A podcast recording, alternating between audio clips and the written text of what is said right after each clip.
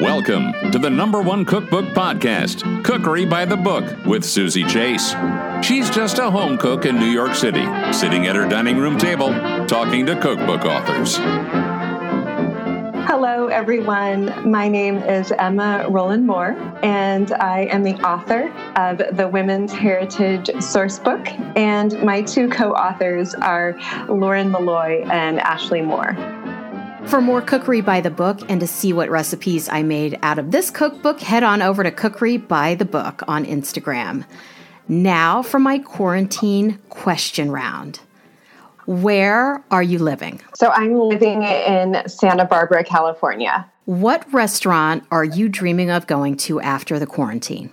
So I hope this is okay, but I'm actually dreaming of a progressive where I go to get cocktails from this craft cocktail a place called Shaker Mill, and then some yuca frites from a Cuban restaurant, and then heading to Corazon Cocina in the project for this like fresh farmers market salad. See, I even know what I want: a farmers market salad and an ahi tartar. So, at home, what dish is getting you through this?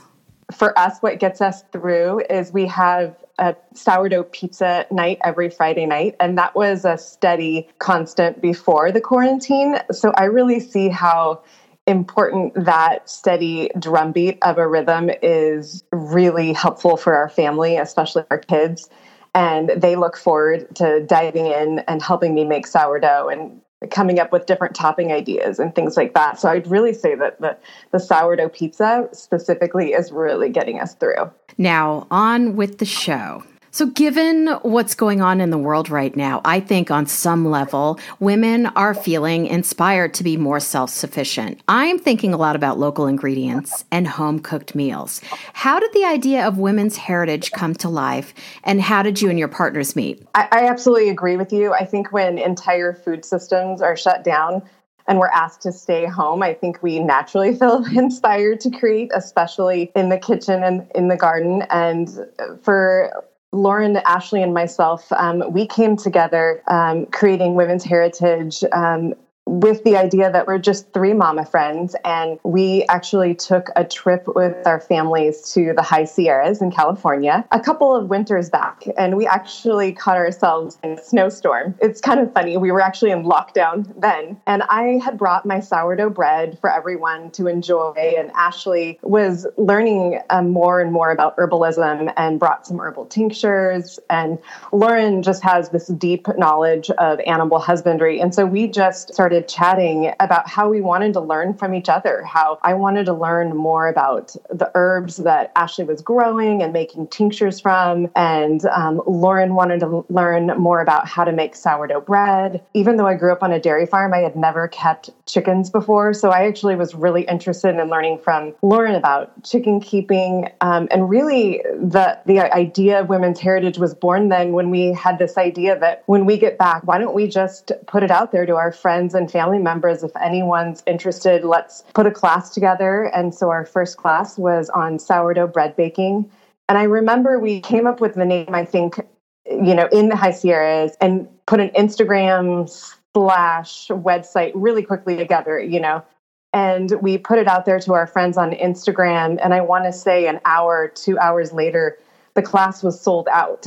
Oh, wow. so um, it was one of those things where we and, then our next class we had ashley do an herbal medicine basket and lauren also taught how to milk a cow and then i taught everyone how to make cheese from the cow milk. But along the way we just started to realize the importance of our community and ourselves how we were really yearning to connect back to our roots and learn and make and do things all together with each other and separately too but really really the idea of, of learning from each other. Yeah, because what I took away from women's heritage is it's more about interdependence than independence. Yes, absolutely, and I that is the heart of um, I I, I think that's the heart of how I function, and it's the heart of how Ashley, Lauren, and myself, and at the heart of women's heritage. It's really about the idea in this fast paced world. Um, I think that sometimes we're told that we can do it all.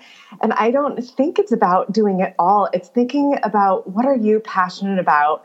What um, do you want to bring yourself, your family?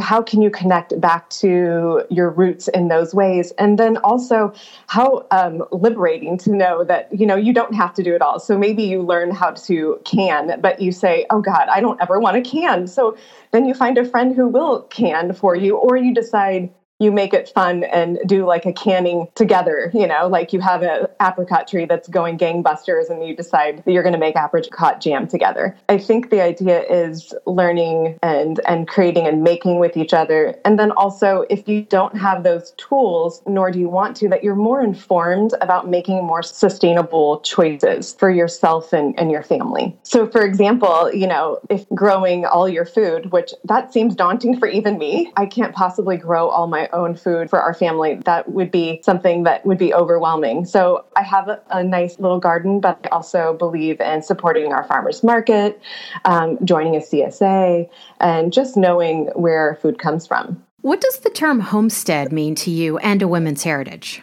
That's a really good question. I think that um, for someone who grew up on a dairy farm, which I did, but now lives in the city. I think that homesteading for myself, but also what is also at the heart of women's heritage, means making things from scratch, growing what you can, finding it fresh from the farmer's market, or joining a CSA and then also knowing where you can get what you need from others around you who are also makers and doers. I think that is at the essence of who we are, but it's also at the essence of how I also function too. So, part of your approach to cooking includes fermentation.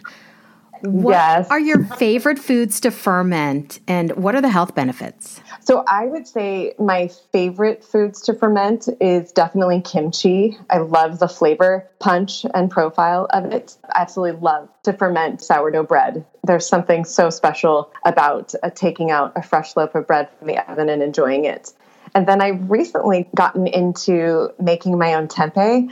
And that was something that I was really intimidated by. But there is nothing more enjoyable and tasteworthy than making your own tempeh. So right now, those are my favorite go-tos: um, kefir, the sourdough bread, the tempeh. And then I, I would also say just a really nice kombucha is also really nice when it's in the warmer months and you're wanting something effervescent. And then when it comes to health benefits, I think that the benefits on our gut are so incredible. So we're actually pre-digesting the food. This is a great example for this is sourdough bread. It also um, can be a detoxifier. For example, oxalic acid and phytic acid can get broken down with fermentation. That's a definite reason why we might soak or sprout grains. There's a nutrient enhancement that happens. So, fermentation can add nutrients. Almost all ferments have elevated B vitamins. And I think one of the most profound benefits of fermentation is really the live bacteria themselves. So, not every ferment has living bacteria for example, you know, bread, beer, and wine. This is filtered out, um, chocolate, coffee, canned sauerkraut. But when we eat fermented foods that haven't been heated or processed after fermentation, you're ingesting that healthy bacteria. People buy pills for this at the store. You've made all these daunting recipes sound so easy, like um, your homemade ricotta. Thank you. Yeah. It's just that- four ingredients. Can you walk us through this recipe? Yeah, and I have to say that that's why I am so passionate about the the book and the recipes. Um, is that I really think it's doable for everyone. And so I think if you're interested in um, diving into homesteading, like make this homemade ricotta because it is so good. And all you're doing is adding three and a half cups of whole milk, a half a cup of heavy cream, um, and just a half a teaspoon of sea salt. You're just putting all of that in a little saucepan, heating the milk to 165 degrees, and then you're removing it from the heat. And then you add the lemon juice, you stir it once or twice, you let the pot sit undisturbed. Then you line a colander with uh, a few layers of cheesecloth, and then you can eat that yummy cheese that that forms because you're just catching those curds really um, and letting the whey um, release. Um, and you can eat it right away or you can refrigerate it. It is easier, obviously, to just go buy that at the store, but it definitely is rewarding. So, what's a shrub? Oh yeah, that's a really good question. um, it's a drinking. Yeah, I get this all the time. Like, I get, you know, people are like, "What is a shrub? Is it something you grow?"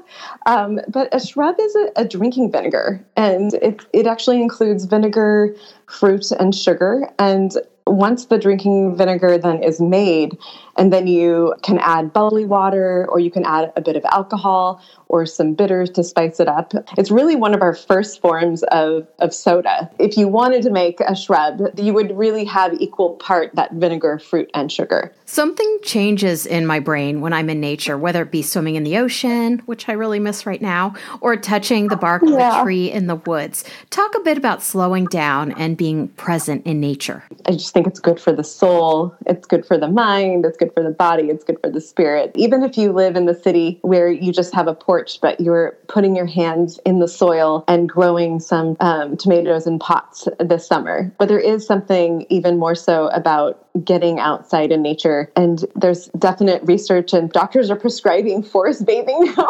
And I really think that really that's also at the heart of the Women's Heritage Sourcebook is just that idea of, you know, how nature and getting out and experiencing nature in those ways, I think can be really nourishing for our soul. And that we actually really do yearn for that when when it's taken away, when we, you know, I think like anything, it's about a balance. When we have a lot of technology, I think a really great counterbalance is this idea that we can get outside, even if we're not making and doing, but we're just looking for, you know, from an herb, from a foraging standpoint, to just go on a hike and be able to know what is growing and just breathe and breathe in the air. Your hens give you plenty of eggs. I found we've been eating so many eggs during the quarantine. Yes. And the other yes, day, we have too. It's crazy. Yeah. So the other day I made your recipe for mini herb and cheese frittatas on page 189. Can you describe this recipe? So I love this recipe because it's one of those things where it's also something that kids can easily do this at, at any age. You could you could decide that you're gonna not have the kids crack the eggs, or you can. Once you've whisked the eggs with the milk and the cheese and the herbs and any add-ons, just eight to ten minutes at 350 degrees Fahrenheit and you have a really lovely egg dish. I'm a really big advocate of eggs and breakfast for dinner, but but savory. It's great to have these on hand even as snacks. Now for my segment called My Favorite Cookbook. What is your all time favorite cookbook and why? This probably gets said a lot, but for me, Alice Waters, The Art of Simple Food. I remember, you know, getting that book early on, and it's just so much about slow food and knowing where food comes from and cooking fresh, seasonal, honest ingredients. And it's just inspired me in my life and how I've chosen to cook and raise my family and inspire other people to also cook and um, w- you know to shop at farmers markets and know where food comes from. Where can we find you on the web and social media and your store? Find us at women's heritage on instagram and it's at women's underscore heritage. And then you can also find our store at heritage goods and supply on Instagram as well. And I would just say that our store really was a product of us teaching classes and having other people teach classes. And there definitely a desire for people that wanted to know where they could get their bread proofing baskets and their herbal supplies. So, this cookbook shows us how to achieve comfort through self reliance. Thanks so much, Emma, for coming on Cookery by the Book podcast. Thank you so much for having me, Suzy.